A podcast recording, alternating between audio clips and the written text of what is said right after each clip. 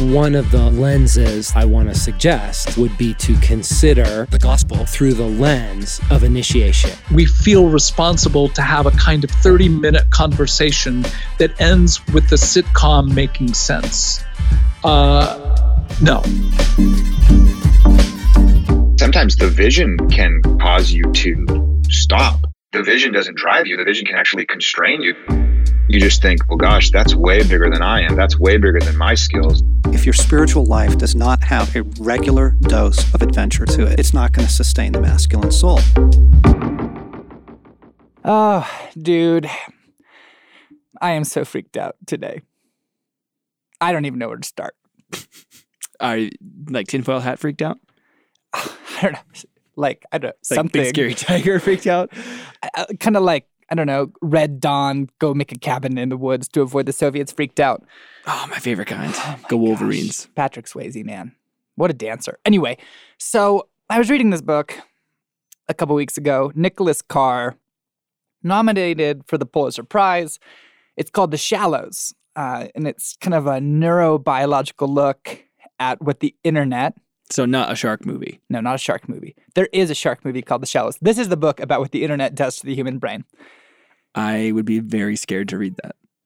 Yeah, okay, so just think about what you think the internet does to the brain, make it worse, and then that's what the internet does to the brain. Like, to put it in a sentence, the internet is effectively dismantling all of the positive things that we have attributed to human beings and to human flourishing.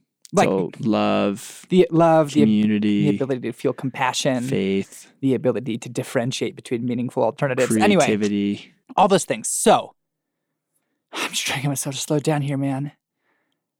I was reading this and I was like, why is this allowed? Actually, like, this becomes a real question of, man, this crazy thing exists and we're sort of letting it infiltrate every part of our lives. Why is this happening? And then this second book came along. A number of years ago, we bumped into this book along with evidently several million readers in the United States. It helped us find it. Shop class as Soulcraft. It was given to Sam on the eve of his wedding. And if you haven't read that, finish this podcast and then get on your library website and become the 40th person in the hold line for that book, or just buy one. Matthew B. Crawford is a political philosopher, PhD, one time leader of a think tank, current research fellow, actually, who. So, a fairly intelligent guy. Smart dog who left his job at a think tank to start a motorcycle repair shop. And he wrote this book on sort of why he did that, what it is about engaging real things and working in a shop that is actually more satisfying to a human being and to a human mind than this sort of abstracted work that people have accustomed themselves to. And this isn't any like religious teacher who's trying to claim that it's man's great purpose to toil. This is a secular think this tank is just guy. a philosopher guy, motorcycle guy. Yeah. Anyway, he super wrote super interesting book. Great book. He wrote a book several years later. It came out a couple years ago called "The World Beyond Your Head." on becoming an individual in an age of distraction. And I actually got it because I really want Matthew Crawford to hang out with me. Uh, but it has proved difficult to contact him, uh, pretty much fundamentally impossible. In the outside chance you're a listener, email us. Um, Maddie, Matt, Matty Matt, thanks for listening. Thank you for your book. Give us a drop us a line we don't have any contact info anywhere, so good luck with that. Yeah. And you're partially responsible for that. So, what this book did is it, it provided an answer to my earlier question based on reading about the way that technology affects the human brain. Why is this just sort of happening and everybody's cool with it? And what Crawford points out is that in order to answer that, you have to look at the formation of the self in the West. Like, you have to think about this crazy bedrock issue of what we think a human being is and how we think a human mind works that has influenced everything, everything. So my mind's going in several different directions part philosophy, part East versus West ideas of personhood and community versus individual. And then part of me is going down like the Blade Runner, Deus Ex Machina personhood self route. So You absolutely. The one that you should think about the most is Blade Runner. This is this has most most bearing on the way that you think about science fiction from now on, uh, because we have this issue. If you've ever dabbled in philosophy, it's sort of the first what they what is presented to you as the first one. There's no, it's not an accident, but the one that's presented as the first one is like, how does the mind engage the world? It's the whole how do you know there's something out there? How do you know you know? I think therefore I am. yeah okay so just just pause on this and go it's not accidental and it is not necessary like there's no reason that we start with those questions. It's, they're not actually insurmountably foundational but there is a reason because they've sort of formed the bedrock of our understanding of the world here in what's termed the western part of the world. So if you're a little bit lost right now don't worry. We're going to take this journey. It's going to make this super clear. Here's a question to start the conversation What does a person have that counts as valuable? Wow. What a loaded question, right? Well, so money's valuable.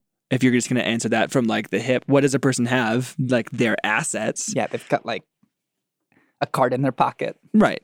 What is value? What is intrinsically valuable about a human being? I think people would say that there just is their soul and all of the ethical dilemmas that kind of arise from whether or not you imagine all people are created fundamentally valuable and equal in, in that respect. Yeah. Those are good answers to a deep question. Let me just narrow it and make it a little shallower.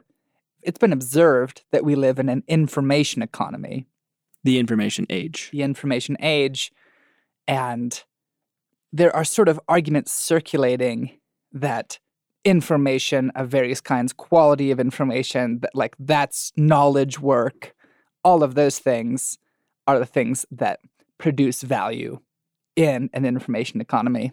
Gotcha. So a set of skills or a- a set of expertise in an area can separate a person from flipping burgers to running a think tank. Exactly. But when we describe an economy in terms of trying to allocate a limited resource, the information isn't actually a limited resource, right? So, like, we could produce 10 different podcasts besides the Ansons podcast.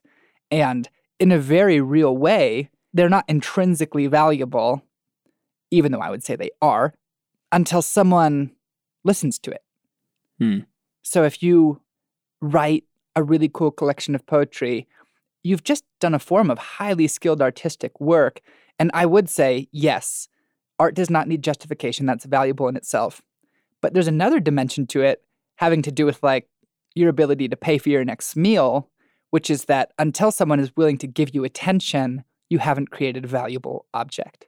Right. So something only has value if other people give it value, whether that's attention or money. Exactly.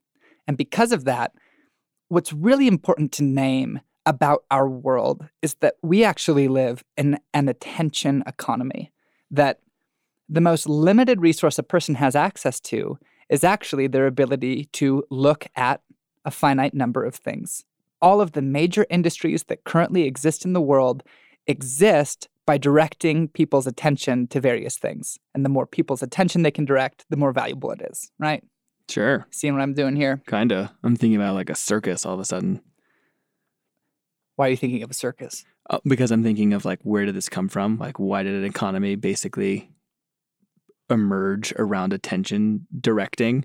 And I'm thinking of like a day and age where the brightly colored circus tent and some announcer out front was a novelty and got people to go there and do things. And then maybe how it evolved to like, oh, if you can get people's attention, you can describe value to things. Absolutely. And so it's been observed that in many, many ways, what most people are doing all the time, they're giving their attention, they're allowing it to be monetized in exchange for ease or certain services sort of across the board. So, you know, we need to have an email in order to put something on a resume.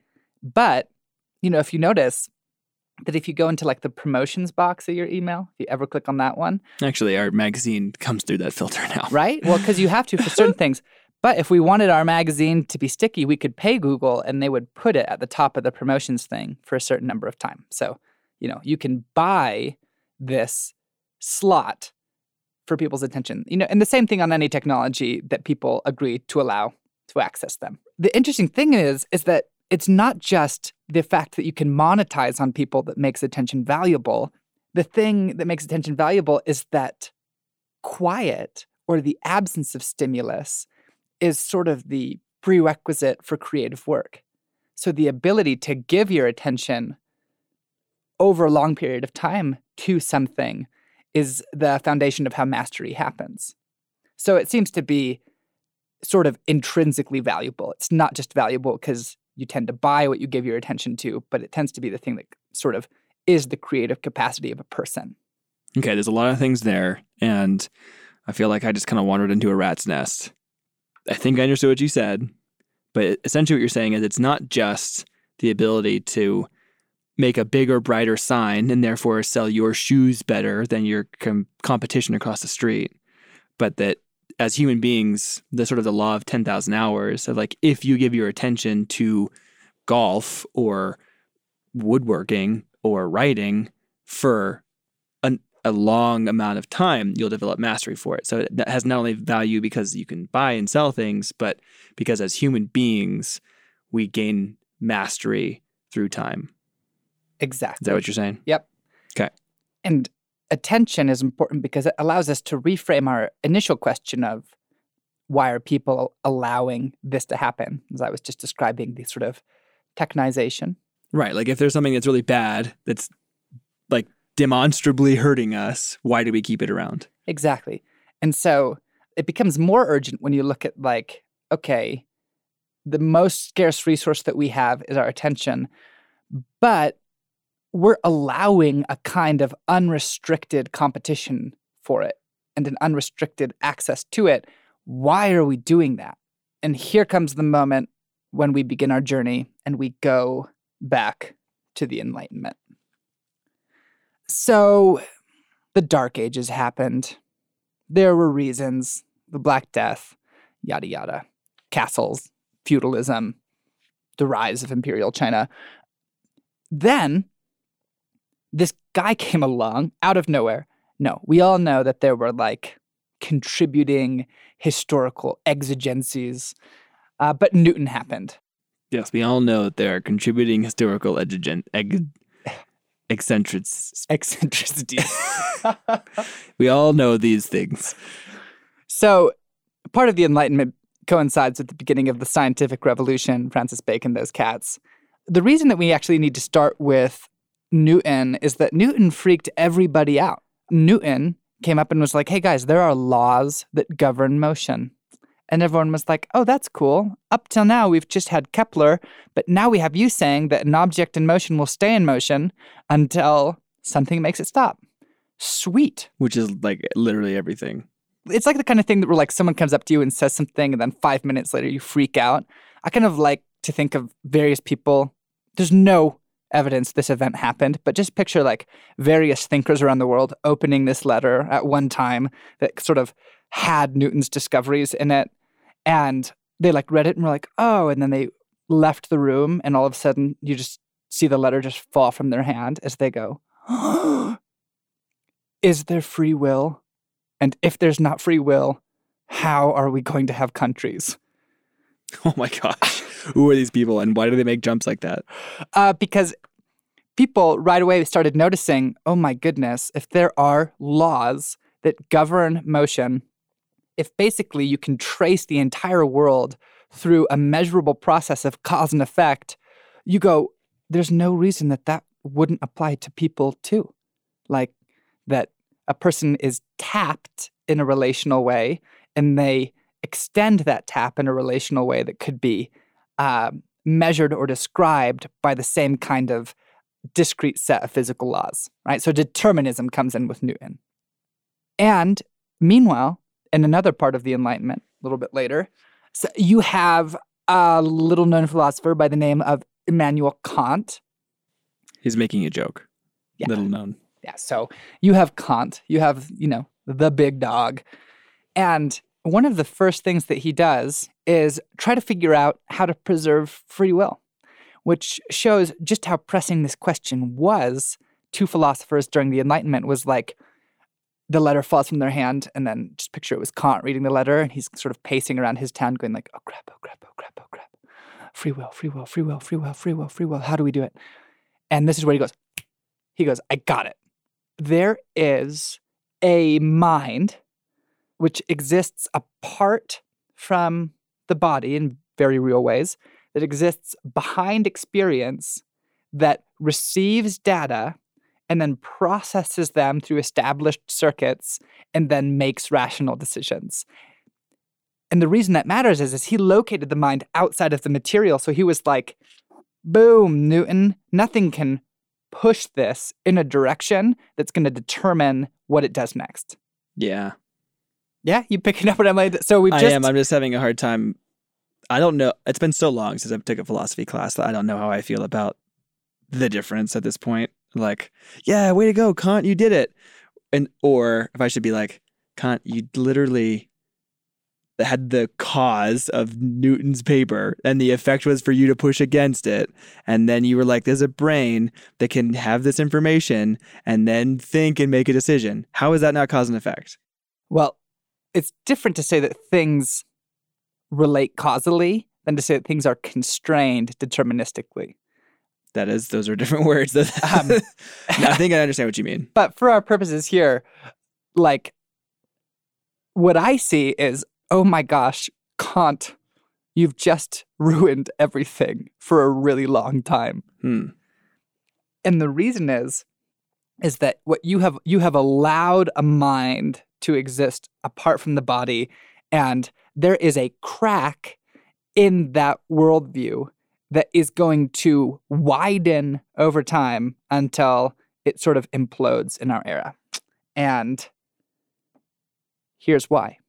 Technically, a little bit before Kant, we can trace the relation of these two figures and their philosophies. But let me just promise you, these things emerge together. So you need to have Kant in hand before you go back a little further and uh, look at this fellow, John Locke. Why are we going to John Locke? Well, we're going to look at the way that the disembodied mind shaped Western civilization. I'm just going to create a thought experiment here. I'm just going to say you like walk up to a person in the store and you go, hey, what's the most important part of democracy? If you gave them three things, that every time one of the three things would be what I'm thinking of. I'm gonna see if I can get you to give it to me. What is the most important part of democracy, Sam? Um, the balance of power. Number one, Sam evading Blaine's trap. Uh, what else? Not even like the government, but that it's like, and maybe I'm, I'm using that wrong because it's it's people's voice versus a leadership voice. Yeah, that's actually that's actually what I wanted. But That's I what would, I mean by the balance. I I, would- don't, I don't mean like dude executive and judicial and all that. Yeah. So I would go. I would just put it in a word and just go freedom. That there are that- America, freedom, democracy. Okay, so exactly. The, you just said the three things that our person in uh, the store just said. Uh, but if you're John Locke, your concept of freedom is very much connected to like authority, as you just said, government. It's like we don't want there to be the arbitrary exercise of authority over people. Right, Uh, like God. would you just stop and let me just get there just one second? No. Okay. Okay. So, so this is what he does. He's like, okay, so we need freedom from that kind of authority, and then he goes, yep. Uh, the major problem with authority in Locke's day is how do you get it? Well, you make claims to a universal order, right? So, like, kings rule by divine right, Right. blah, blah, blah, blah, blah. But essentially, you make an appeal to the authority of God. And Locke's way out of that is actually really interesting because what he just goes is, he, is he's like, God is so far above all human conduct that it's silly to say that, like, the king is to the subject as God is to the king. Like the distances just are, you know, in infinite between those two. And so he goes, actually, because of the authority of God, all men are equal with one another. Like we're all individuals under God. Right. And you're starting to hear some of the language of the American Constitution or like the Pledge of Allegiance. But, you know, what he goes is like, all people are under God. And then you have this problem, which is like, okay, so if all men are equal, how do they decide what to do? And he goes, well, everybody consents to be governed. They make a they make a choice to be governed. this, uh, Yes, I, you- I would like to be governed rather than killed by your armies, Sir King. exactly. You were you were just talking about like the kid who's just like been sent to the room, and they're like, "I'm going because I want to." Exactly. You're like, oh, you're going because you're avoiding a spanking. and that's the problem that you know philosophers like charles taylor point out with locke and they just go um yeah let me just raise my hand in the back of the class so when did that moment happen because where was there the pre-political humans who like came together and were like let's have a country this individual thing isn't working out like You know what I'm missing? Somebody ruling over me. but you know how, how Locke kind of shifts his way around is he has this enlightenment category of the disembodied mind. So he's like, well, yeah, I mean, we're born with like all of the infrastructure in place, but we have this mind that analyzes it and isn't isn't constrained by it, and then we make decisions about like whether or not we want to keep participating. Yeah, I think most people would agree with that, if not in so many words these days. I, you're absolutely right. And people sort of have to agree with it because it's baked into our democracy. This idea of like, well, people have this mind that floats behind their experience through which they analyze what's going on and then they make decisions. But we've arrived at the moment of crisis, which is like, okay, so because of Enlightenment political philosophy that gets cooked into Western politics, we have preserved the idea that behind experience, there's this floating human being who's like taking in sense data, it's trickling through whatever apparatus it is that trickles through and makes rational judgments happen, and then is making a decision about the world. Right? We're there. Yeah. Okay. Why so, is that coming to a problem? Well, why is that like why are we at now at crisis mode? Yeah. Um, because it turns out that is not anything like the way that people perceive the world. That's not anything like the way that people as individuals interact and make decisions. But if you let that happen, you let all kinds of crazy things happen because you throw back on the person the opportunity of choice all the time.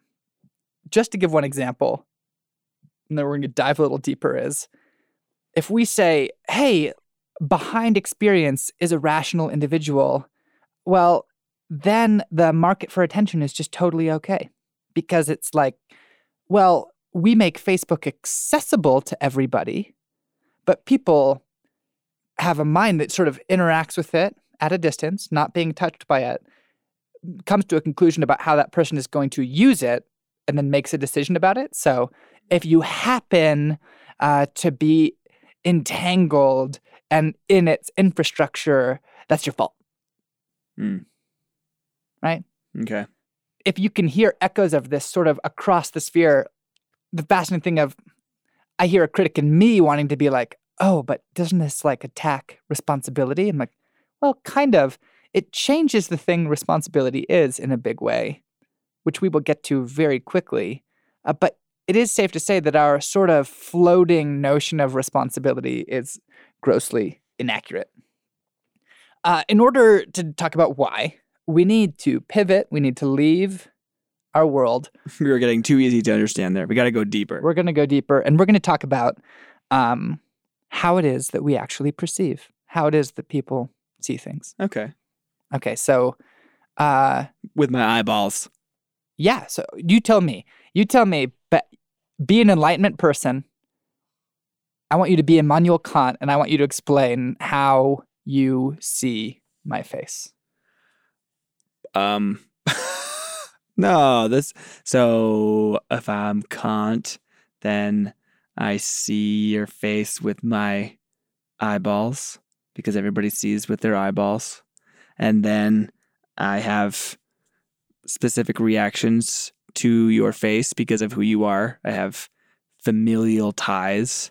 And so I feel a sense of like connection, protection, defend the clan. And I also respond to the emotion on your face, depending on what it's It- showing me. That's perfect. The synapse, the pause, the caesura that I want to call attention to is when Isn't that what they fight in Pacific Rim? uh, I think that's the kaiju. Oh, okay. Um, the caesura. well, a caesura as it should be pronounced, but it's sometimes a caesura is a pause. Uh, uh, in a poem usually. But in this case, it's you saying, "My eyeballs see you," and then I. It's the and then I. It's the mhm, yeah. like so. I look at you, and then s- by some mysterious process, like my brain slash mind floating behind the brain, sort of like builds a set of associations of like, there's Sam, and and this is what he would look like if I walked around his side, and there, like, I can. if I like do a like if I sit here for 10 minutes and want to, you know, journal about it, I might get there, but doesn't doesn't Malcolm Gladwell have a book about like you actually make all of these decisions immediately without really even thinking about it? In fact, he does. His is about the formation of of judgments and Yeah. how they happen. Uh, this is before judgments. This is literally. Let's. We're just talking about the raw act of seeing here, Mm. just bare bones. And the view has been because of this enlightenment view, like, um, light enters my eyes. Light reflecting off your face enters my eyes, and then my brain builds a picture. Right. right? That's listener. that- can you that- corroborate that for me? Not how I see. yeah, that's like not. It, it's not at all how you see. Um, this is fascinating. how do I see then? Uh, you actually, we have learned that uh, people. I haven't learned. We have learned that that people see by being embodied, and that actually. I have no idea what that means. yeah. So we. All right. Um, you remember earlier when I showed you that picture of the cats? yeah. I see I, I almost don't even see images. I just see lines. Okay, so I should send this picture of cats being like, dude, isn't this just messed up? But I just want you to picture like a capital T and hanging from one of the top part of the T is a harness and there's a cat in it. And hanging from the other top part of the T, there's like a cat that's being carried in a box. Um, and it was this admittedly kind of messed up experiment done on kittens. Done on kittens, um, where They put them in a bag and drowned them later. Don't worry. oh, it's sad. I'm sure it wasn't much better than that. But one could move while also perceiving the world. The other, by way, because of the creation of this complex contraption, uh, you can Google it by looking up kitten carousel, and you'll see what we're talking about. It would it would move exactly like the mobile kitten, except it was carried. Because it was on the opposite side. They're they're connected, and as they would move, it would move the right. other one. So it would have all of the same visual things. And so the traditional model of like how we see would be like would be like these cats are going to develop in the exact same way. They're going to have the exact same picture of the world. it's all about reflected light. It turned out to be no, that the cat that could move developed normally. Uh, the cat that could not move while seeing uh, totally failed to develop sort of the basic uh, spatial visual abilities of a seeing creature. Like it, it couldn't identify when it was getting near a cliff. It couldn't identify when something was getting near its face. Its pupils wouldn't respond to light. All of these things that we wouldn't conventionally think are joined to movement turned out to be. And like uh, the fascinating thing is here's the technical jargon. It appears to be that we get information and even see uh, by a process that's called cross modal binding, which is basically I move towards you while looking at you, and I notice that I, that relative to the wall behind you, you stay in one place.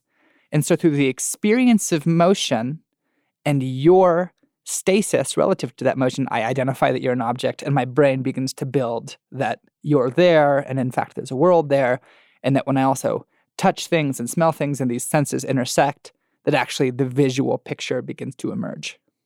Yeah, I guess that makes sense.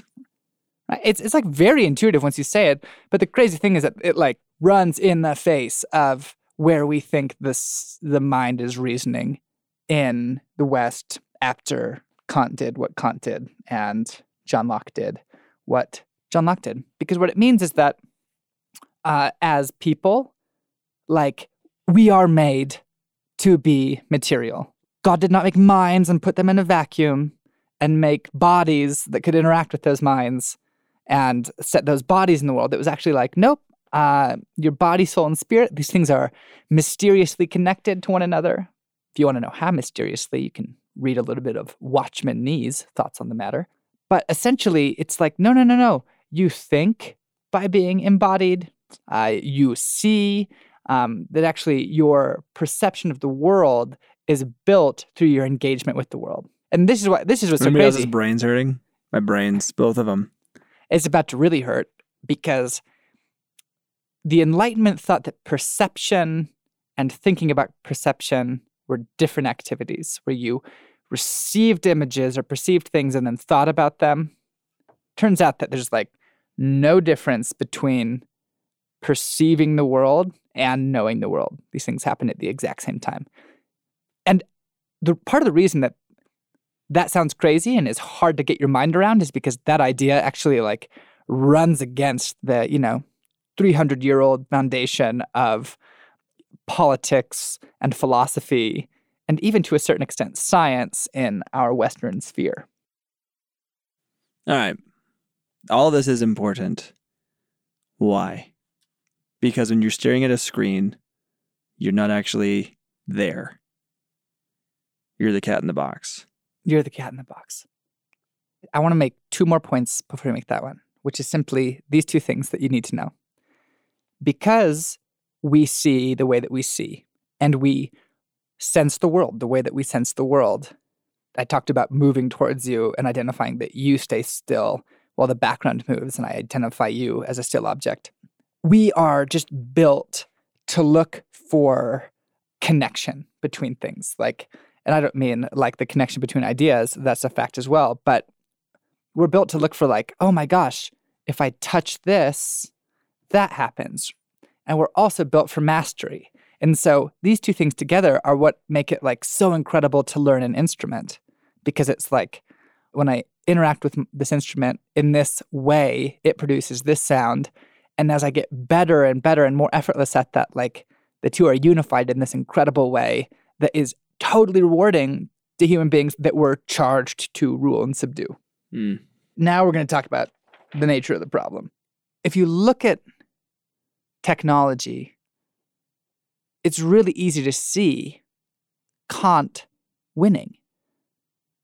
One of the reasons that we're cool with something like messaging each other through a screen is that we think that there is like a mind that's just floating behind the screen that is sending the message. The medium doesn't matter, that is communicating with another mind. But the fact is, this has absolutely nothing to do with the way that people actually have a conversation and have a relationship. Because we are embodied, we actually have conversations by being embodied alongside people. And we learn people by looking at the intersection of all of the sense data available to us. Like people have this issue all the time where they're like, in that text message, you just didn't get my tone of voice. But it's like, yeah.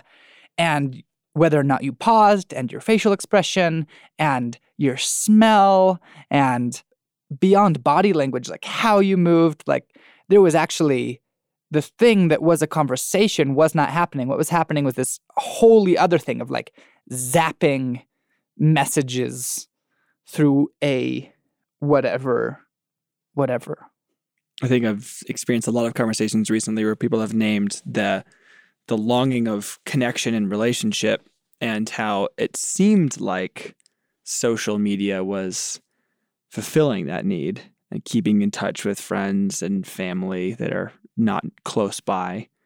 And I think as we've been immersed in that for over a decade now, we're beginning to learn that that, that leaves you with a lot to be desired. Oh, it leaves you so much to be desired because what people learn is that it's not the same thing. What they learn is that it is qualitatively different to message a person than to have a conversation. And one of the reasons that people who engage with social media are observed to be less capable of human relationship over time and less capable of things like love and compassion is because they actually build up this ability to do this one kind of activity that has nothing to do with the other that is being in the world and living with people. And what makes it so maddening for me is like the flip side. It's the beginning of the conversation. It's like, okay, so we can tell that it is not the same to send a person a Facebook message or do whatever as it is to relate with people. Like, it actually has nothing, no thing that is like it. However, this is the crazy thing. You know, we talked about why is this allowed? It's because of this idea of freedom and this idea of responsibility of like, well, if you didn't like it, then you should just not do it. What really kills me is that things like social media and things like Netflix and things like hot media technologies, television, daytime television, the news, uh, they're actually all built to be extremely addictive to people. And there's two main reasons for that. One is that as people, there's this fascinating thing that, you know, you like hear a loud sound and you like start running away and neuroscientists realized that the person was running before the sound ever reached the brain and it was like wait what and what they realized was oh my goodness the whole body is engaged in thinking not just the nerve mm. center and that the peripheral nervous system actually controls the majority of your gross motor functions um, and you know this is why like you can actually duck something you can't quite see um, because it doesn't have to register as being seen. And now I'm going to choose to duck it. Like all of reflex is built on this reality that your body is quite intelligent. But there's like this fact about bodies, not minds, it's that we will, as a matter of course, respond to the new thing. It's called the something novel something. But the point is that. Is it literally something novel something? No, it's not. But if we were like sitting here and a genie appeared, we'd both look at the genie. Right. Or if you're st- set, like if you're in a room and all of a sudden, like it feels like a very survival type in, like instinct. It's right. It's a very like, oh, oh, oh, what makes sure the new thing isn't dangerous. Um, but the crazy thing is, oh, is that I see where you're going right you now. see where I'm going with this, and I I get really kind of agitated at something like Instagram that's like we're just a photo sharing thing. I'm like, I don't know you're you're built to be gratifying to people, which doesn't make you just a photo sharing thing. Like you're built to gratify attention. If you're a pho- photo sharing things existed, they were called photo albums, or they were called like a Dropbox folder where everybody stores. Like that's a photo sharing thing. What you are doing, Instagram, is you are pushing this button that is almost irresistible to people, which is serving them a new image, a new image, a new image, a new image, which mm-hmm. like the body uh categorically turns to is like, oh, like and every time there's sort of this, whoa, whoa, whoa. And it's like, you are not about photo sharing. You are about crafting an experience that engages human attention. The other one, and this one is even worse, is that if you have a little kid, you'll notice this thing happens where like before I had a daughter, I would go over and I would see kids' toys at friends' houses, and I would be like, never in the world am I going to let that stuff in. But then people give them to you, and then your kids start really liking them, and you're like, oh no, where are my values? but in my case, it's a ladybug. It's a little plastic ladybug. But if you push this thing, like the light comes on, and like my daughter loves it. And it's actually because of that hardwiring to like that we're built to rule and subdue, that we're built to grow into mastery, which means that we're built to like see the effect of physical causes. So like, you know, people who are great chefs like love turning the knife a certain way and you get like a particular cut of vegetable. But toddlers are constantly frustrated by their ability to do that. They're like, I tried to walk and I fell. Like, but here, if I push this button, the light comes on. And this is like an incredibly rewarding experience for us as people. It's like, part of our entelechy, part of what we were built to do. The crazy thing is that this has been identified as sort of like what gets people going with video gambling. you know, Matthew Crawford in his book has this extended analysis that's very disturbing, where he's like, yeah, all of the research indicates that people who love video poker, like the gambling machines where you just push the button, they don't care about winning or losing. What it is all about is the integration of like pushing a button and producing an effect. This is also Kant. This is like the mind pushing something and then an effect happens in the world. So these things are happening simultaneously. But what people get hooked on is like, man, in my life, like Wait, is that Kant or is that that was Kant. Both. Okay. Neither. It's not Newton, it's Kant. Both. Neither. Both neither, just Kant. But it's like, man, I called my girlfriend and she didn't call me back, and I tried to get a job and I couldn't do it. And like the world, I just cannot produce effects in the way that I want to. But here, I can just click ding, click ding, click ding, like it works every time, which is actually like, it's one of the ways that they like check for autism in infants is like whether they get like totally hooked on like a causal loop where, where they like need an effect right away because they're finding engaging with a world that is resisting them and hard to master too much. Hmm. And so people who do video poker, it becomes totally compulsive because they're immersed in this environment where it's just like mind, action, result, mind, action, result. But the in- the insane thing is the degree to which it mirrors social media behavior, Social media, the news. daytime television. uh, Right. like Hmm. Crawford gives the example of daytime television where he's like, sometimes like when the day's been too much, you're like, just let the next show play. Like, I don't have to make a decision. It's just gonna happen. Like, I made the decision to turn on the TV and I can just screw it. When you realize that and you realize like, wow, people spend how many hours like on their phone and these at least these two things, other things too. But for now, these two things are happening simultaneously. They're being served novel content, which like pushes on a major body trigger. It's like the knee tap in old, that you know, they do an old doctor Uh, cartoons. Yeah, the reflex thing. and uh, it's just so much less frustrating than the world because it gives you the illusion of the gratifying experience of having mastery, of being able to produce an effect in the world by doing something like, like do, sh- like scroll another thing, do this, uh, like that instant thing is deeply, deeply, deeply addictive to human beings. Obviously, there's a factor here that's the video game thing. You know, Dad likes to talk a lot about how it's adventure, battle, a role to play. I wonder actually how much of it's just you now have these abilities and you push a few buttons and you get to do those things. Because like they are mimicking the reality of what we were made for. We're made for like to use a tool to swing a sword until it becomes an extension of us. Like in uh, studies of hockey players, they become as sensitive with the toe of their hockey stick as the tip of their finger. Like they can sense the world that efficiently through this instrument. Hmm. At, and the, the way that like great swordsmen, it's just an extension of the arm uh, of their body.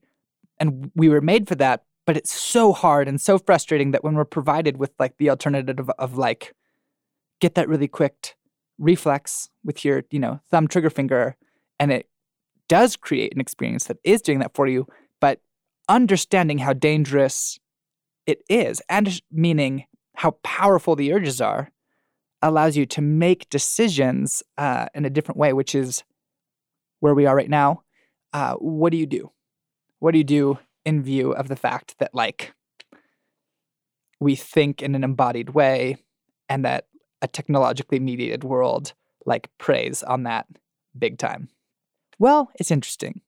Returning to our, our pal Crawford, um, sponsor of this podcast, unofficial sponsor, uh, he talks about the, the interesting thing that, like, master crafts people do, which is called jigging, which is where you, like, make some restriction in the world that offloads the work of thinking. And so, like, a carpenter will, like, you know, make a little frame that makes all the boards cut the same way. Boom, jigging.